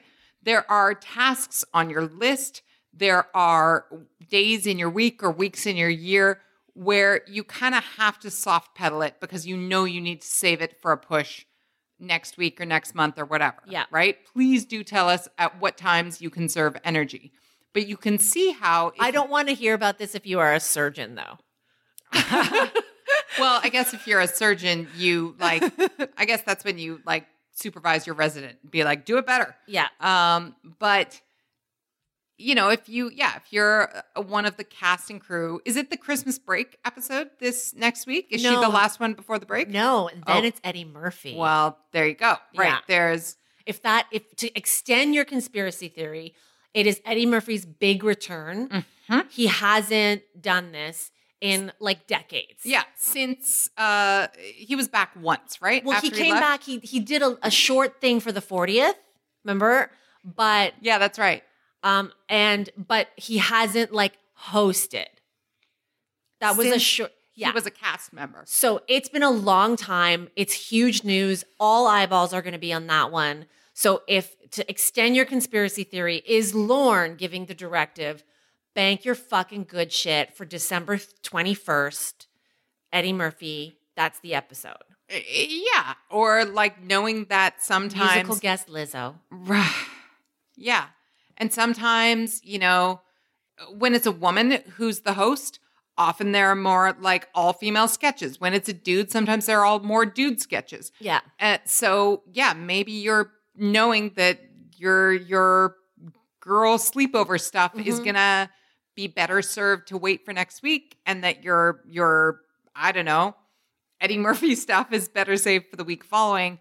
I just I don't know this for sure. Nobody knows. God, if there's a secret SNL blog somewhere, somebody tell me. But it has the bit of the ring of truth about it, doesn't it?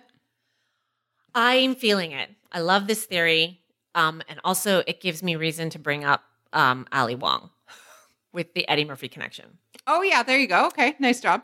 Um, and I'm going to try and relate it to what we were talking about um, in terms of like taking your foot off the gas or soft pedaling it Mhm. or whatever. I know you haven't read it yet, but you, I love Ali Wong's book, Dear Girls. I'm I'm saving it. I'm only Yeah. saving it because I'm so excited. So there's an there's a chapter called Hustle and Foe. Mm-hmm. Get it? Yes, I got it. Um, and she talks about the work that goes into becoming a comic, a stand-up comic. Right. She and she is not romantic about it, right? Especially she's not romantic about it uh, being a stand-up comic while you're pregnant and while you're raising kids and Uh-huh. pregnant again. And she her theory, her thing is is that you can't take a class to become a stand-up comic. You can't do YouTube. You can't fucking perform at the community center where everybody's friendly. You have to go out on the road with hostile audiences and you have to bomb. Like you have to earn it. There's no way through Correct. it but through. It's that one job where there's no hack. You just have to do it the old school way. And in 100 years from now, there's not going to be a new school way. It's only going to be this way. Right. I mean, I would say that might be true of many arts, right? Like uh, Yeah. if you are a a singer or an athlete, like you just have to get 5,000 runs in or whatever. Yeah. You got to do it. Right. And she's, I mean, a lot of comics do this. They tell you about how hard the road is, but I really appreciated her perspective because she would, she would like be specific about this club and the door person at this club did this. And this is what happened to me at this club. And- Ooh, good memory. I, yeah. You like you will love it. She talks about one night that she was really hyped up for and she um she knew it was a big opportunity and then she got up there and fucking Eddie Murphy was in the audience. Ugh. I mean, great, but fuck. And it was also the night where she was opening for Chappelle. So she talks about how when you're a comic and you're opening for somebody, like everybody is there to see that person. Yes. And so you're already up against a wall. Mhm. And then you know that Eddie Murphy is out there. You're like everybody's comic idol, all of them. Like they Yeah, yeah, all yeah. look up to that guy. And he was there to see Chappelle, and she's fucking up there. And she decided not to do any of her new material, and she went with standbys. Like her, That is the smart decision. he did not laugh. He hated her. She bombed. Nobody cared about her. She sucked. Um, and she was like, and then I just had to go do it all over again.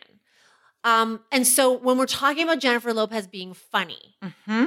and we're talking about um, writers saving up their work and who to be funny for, Right. I think it's a combination of your conspiracy theory, but like, did she show them uh, that you know I will, I will sacrifice. I will give you an arm. I will, I will, I will agree to maybe take that risk to be so bad on that night. Right. Well, I I don't know the answer to that. I mean, the the the one side of that, the side that we would say uh, on behalf of women at work in general, is she's been showing you for 20 years. She's been fucking hustling. 30 years. She's been out here 20, 30, 20, Thirty, 30. yeah, Oy. like in living color. If we're gonna, Yeah, yeah, yeah, sure. eighties. Um, like she's been here. Mhm.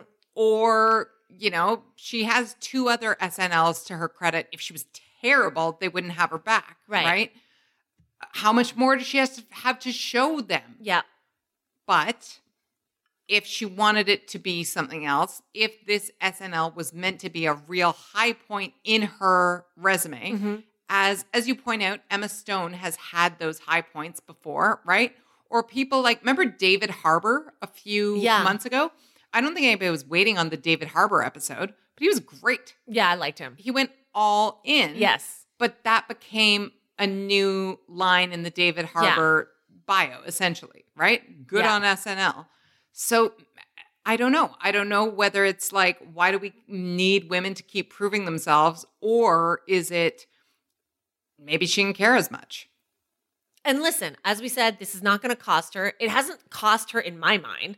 Like I'm kind of let down, but it's not like I love her any less. It's not like, oh, suddenly I don't care about Lo anymore. No, of course not. Of course not. It's just a it's just an interesting because we talk about successful people. yeah. It's an interesting that even successful people once in a while can have a B night or a C night. And just kind of to Ali Wong's point, knowing that when you live your entire life, say on camera, that some of those B nights and C nights are going to wind up on stage. And we're going to be back probably in a few weeks talking about J-Lo again because the thing about people like J-Lo is when you do have a B or a C night, uh, it is quickly erased and quickly forgotten. And that's what we all have to remember, right? It's always next, next, next. The good days, the bad days, the days when you sort of go, oh, fuck, I should have pushed myself harder. Mhm. Next, you have to go next because there's no point in looking backward. Oh, and look, she's doing the Super Bowl. Yeah, it's a nice, it's a nice little uh, band aid. Uh, I might have just half cocked it, you know, on SNL, but I'm doing the Super Bowl. Wait, maybe that's what it is. There's another layer of conspiracy. to save it. So, but I mean, it's a month away. They're so different. It's it, uh, maybe we'll never know. But if I got into the room, if I ever get to like ask Lorne Michaels the questions, and if I ever find out what happens behind those closed doors, that's going to be one of the things I want to know. What was the story here? And lastly, uh, the careers, obviously, of SNL alumni go many, many places, but I didn't expect this one. I probably should have known that Kristen Wiig was going to wind up in the new Wonder Woman movie. Like, I'm sure it was announced a long time ago. It was. Wonder Woman 1984, Yeah. but the trailer just dropped. The trailer dropped and universally loved. Yeah, I mean, it looks amazing. Like people have a lot of thoughts about this superhero business, as we know. Uh huh. And so it's not typically, it's not, it's not, I mean, then, you know, we are living in a hot take culture. So someone somewhere is going to be like, well, I didn't like this and it didn't line up to the book, whatever. I'm from what I've seen, people are jacked. And that's interesting. I mean, for a bajillion reasons, but partially because everybody was skeptical about Wonder Woman 1, Yeah. essentially, And right? it wasn't like uh, I I liked it and I supported it, Mhm. but I I am not going to say it couldn't have used some improvement. I enjoyed it way better than I expected for somebody who, you know, that my superhero interest level Yeah. hovers around a four. Yeah. My enjoyment of that movie was like a seven plus. Yeah. So that exceeded my expectations. I think that with the second, Patty Jenkins had a lot more freedom, like after the success of that, and you can see her flex.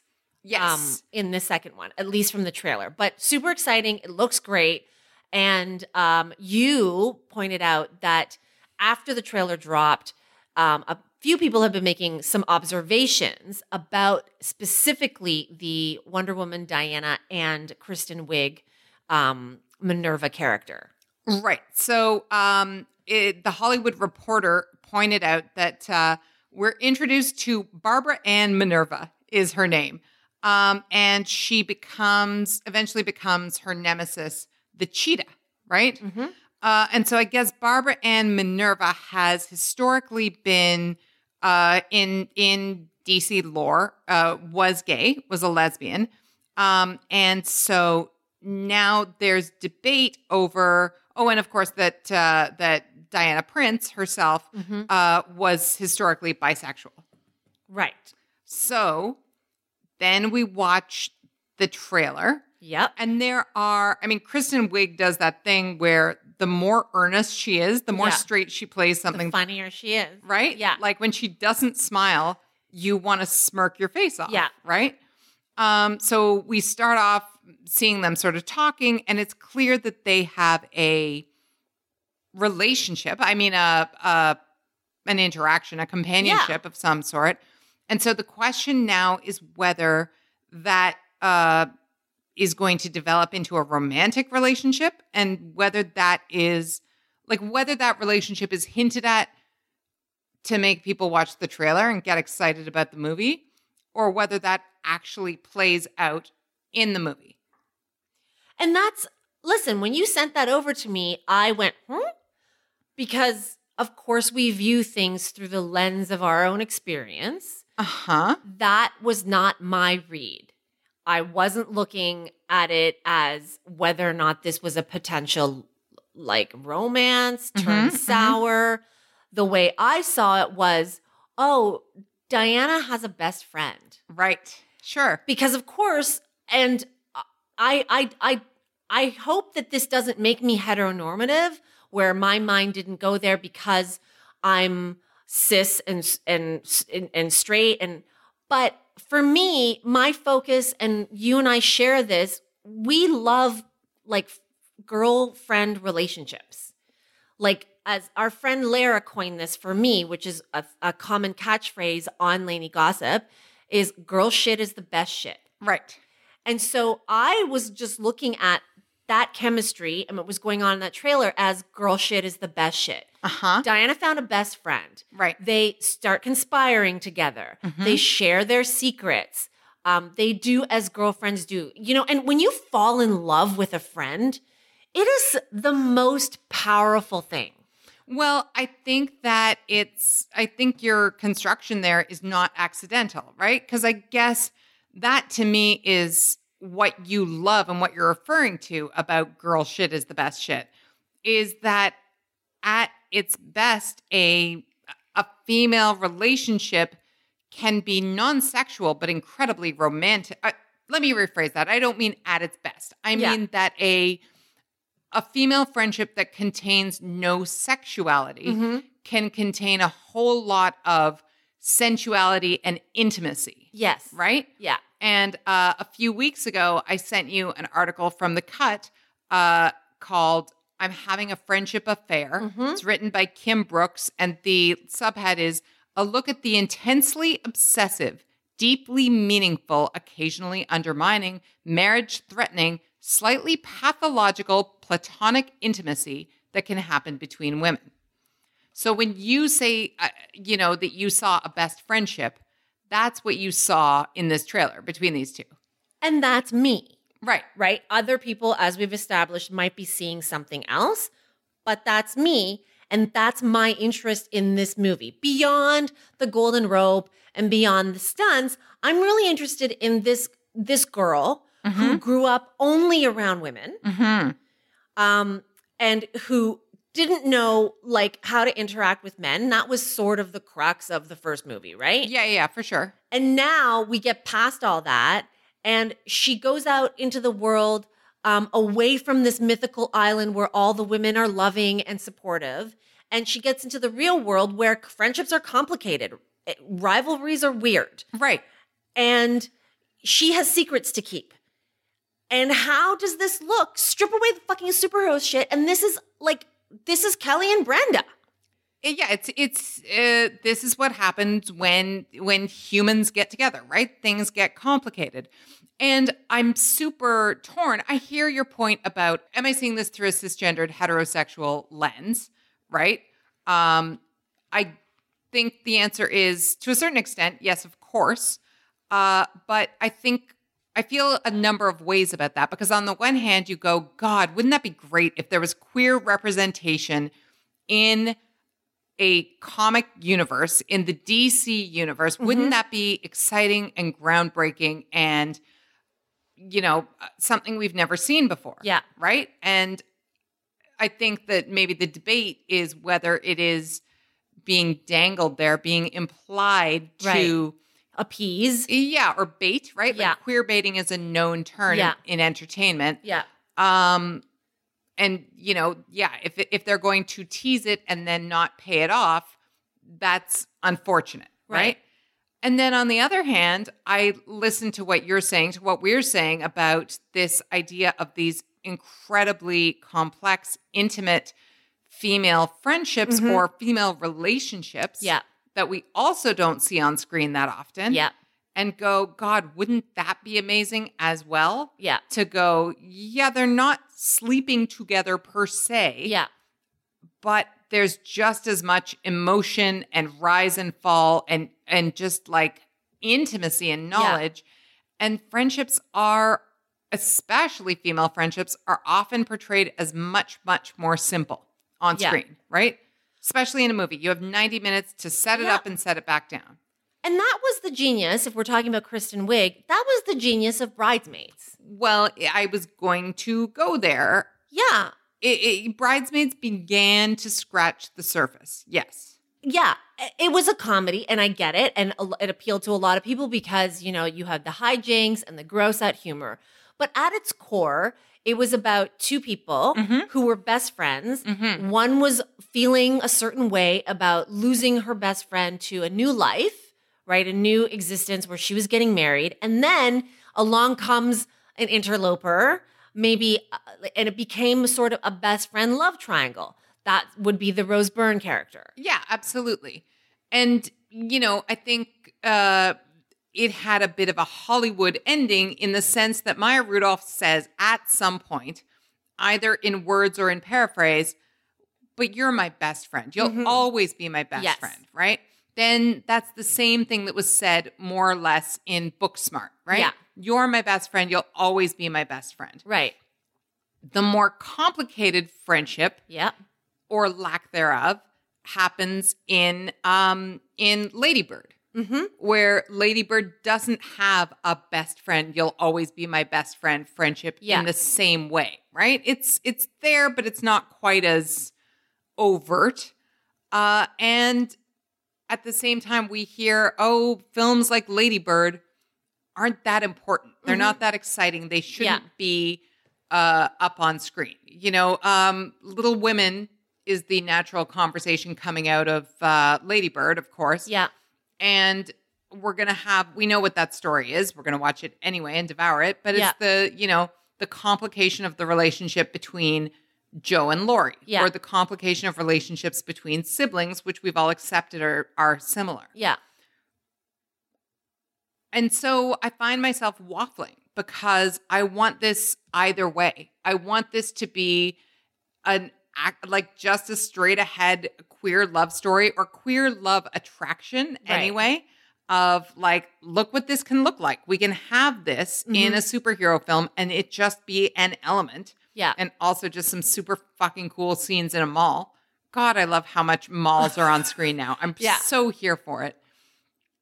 Or to go, yeah, this is a complicated friendship story that that scratches the surface of what is more complicated as you point out of you know relationships with adults and women and uh what's his name chris pine obviously shows up here and there's still Yeah.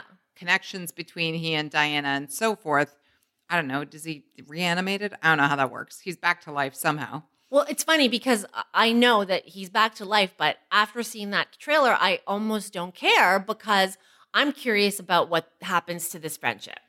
How, uh, like, we're being set this, if this is being set up this way, how it goes sour, and if it does really go sour, and and what ultimately will that, what ultimately will Diana and Cheetah yeah be? Well, okay, but imagine that though. Imagine, like, I don't know a thing about this part of the comic book lore, but like, is there a world in which the cheetah could be spun off into her own movie? Could she become the Captain Marvel in in three five years time? I fuck if I know. Like I don't know the history there, but um, my guess is that like if there's any comparison to be made, it would be like a standalone villain movie like Venom. Uh, uh, okay, sure. I mean, yeah, great. But imagine if that the backstory is they used to be lovers and they had a terrible fucking breakup and then they decided to take down the world from either side. That's great too. Isn't that amazing? I'm super excited about That's that. That's great too. Or I mean, if we want to get Shakespearean about it, like imagine if Minerva is actually Iago.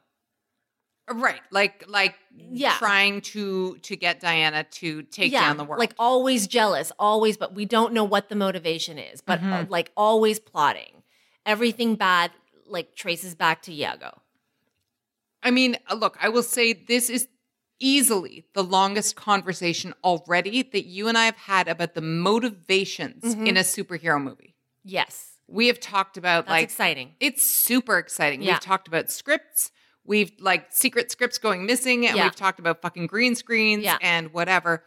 But we've never until now talked about the motivations of Yeah. characters because that's been like irrelevant. No, It's and, been a non-factor. and the long term ramifications. Like if this is a friendship that goes sour, as you say, Mm-hmm. then then any friendship that goes sour, as we all know, leaves a trauma in your life. Yeah, or if it's a relationship that goes sour. Yes. Right? I think the the distinction sometimes between the two is that people imply, well, you can make another friend, but the love of your life might never you might never have another love like that. Do I agree with that? I'm not saying that. I'm just saying you could see where that is a uh, you know, an attitude that people have.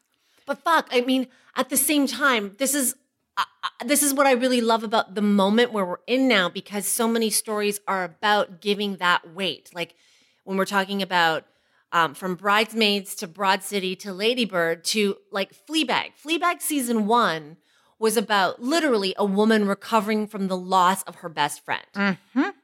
And everything that she does, like all the fucked up shit and that is funny but stupid, it, it relates to the pain that she's feeling of losing her best friend. Not a lover, not a boyfriend, but her her girlfriend. An intimate person in her life. Her ride or die. Yeah, but but so little of that you understand all those sentiments, and so little of that has to do with whether they mash their parts together or not. No, exactly. So, and I don't know, like, you guys let us know whether or not this is for me. Let me know wh- what you think of me. If this is queer insensitive, where I'm saying, I just care about these two women who clearly care about each other.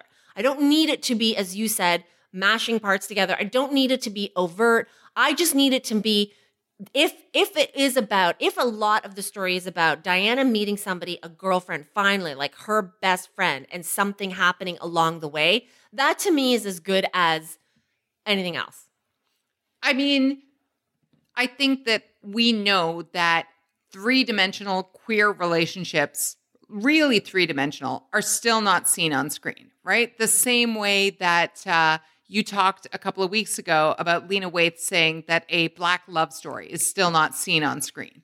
So we need more. Yeah. And at the same time, we need each and every project to be its own thing. Yeah. Right?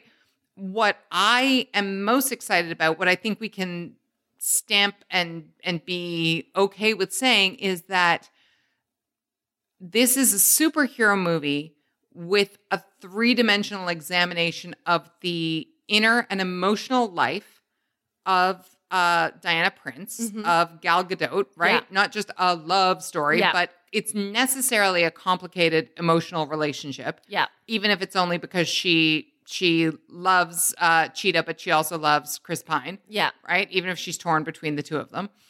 But the reason it exists, and this is where I'm going, is because Patty Jenkins, who busted her ass on Wonder Woman 1, Yeah. then got to write uh, the treatment and initially, anyway, a draft of this script that she then directed.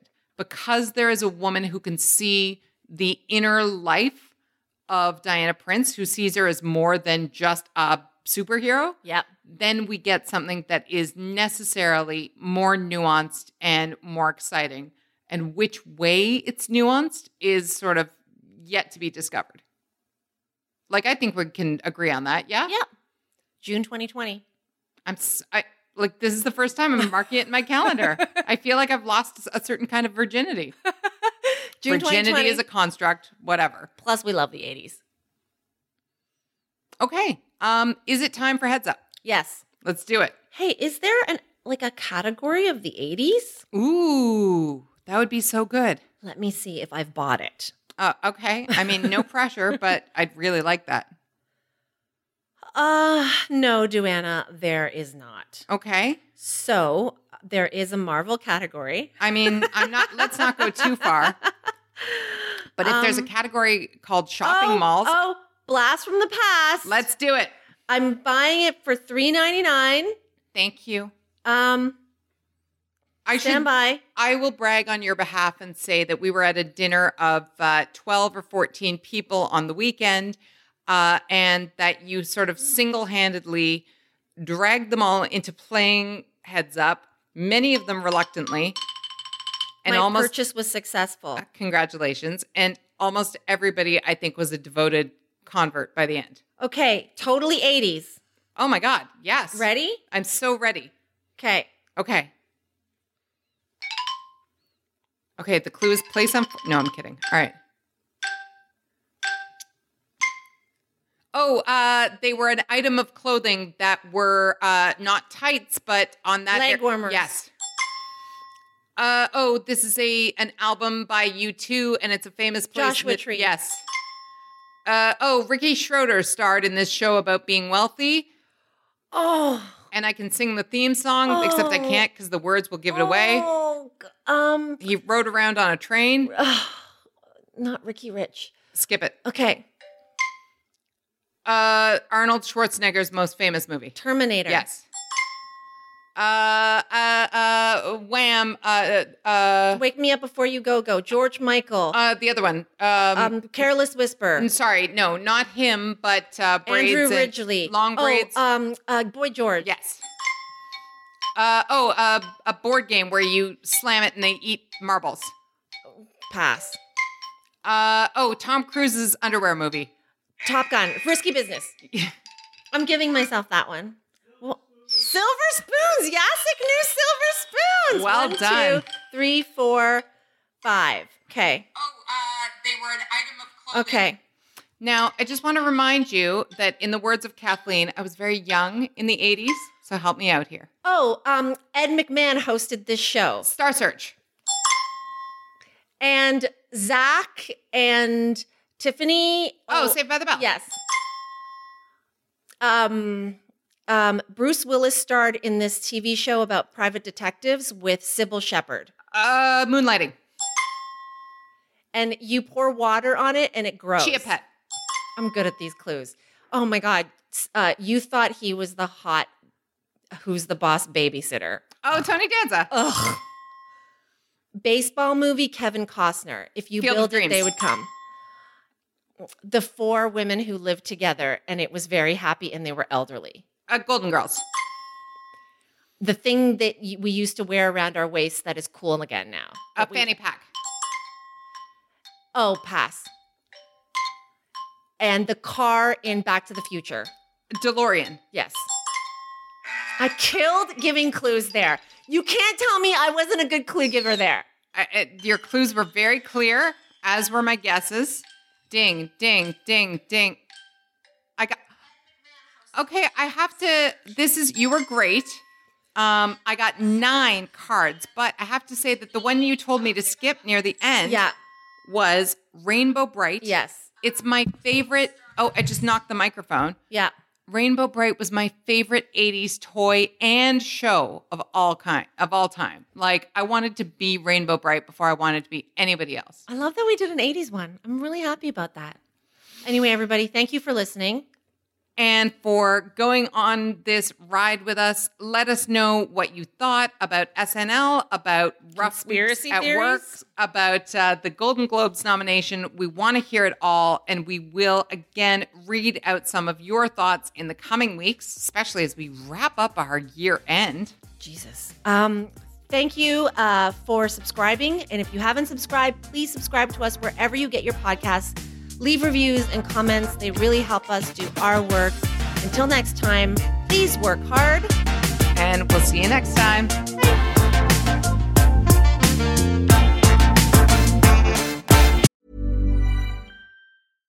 Subtle results, still you, but with fewer lines. Botox Cosmetic, onabotulinumtoxinA, is a prescription medicine used to temporarily make moderate to severe frown lines, crow's feet, and forehead lines look better in adults. Effects of Botox Cosmetic may spread hours to weeks after injection, causing serious symptoms. Alert your doctor right away as difficulty swallowing, speaking, breathing, eye problems, or muscle weakness may be a sign of a life threatening condition. Patients with these conditions before injection are at highest risk. Don't receive Botox Cosmetic if you have a skin infection. Side effects may include allergic reactions, injection site pain, headache, eyebrow and eyelid drooping, and eyelid swelling. Allergic reactions can include rash, welts, asthma symptoms, and dizziness. Tell your doctor about medical history, muscle or nerve conditions including ALS or Lou Gehrig's disease, myasthenia gravis, or Lambert-Eaton syndrome and medications, including botulinum toxins, as these may increase the risk of serious side effects. For full safety information, visit BotoxCosmetic.com or call 877-351-0300. See for yourself at BotoxCosmetic.com.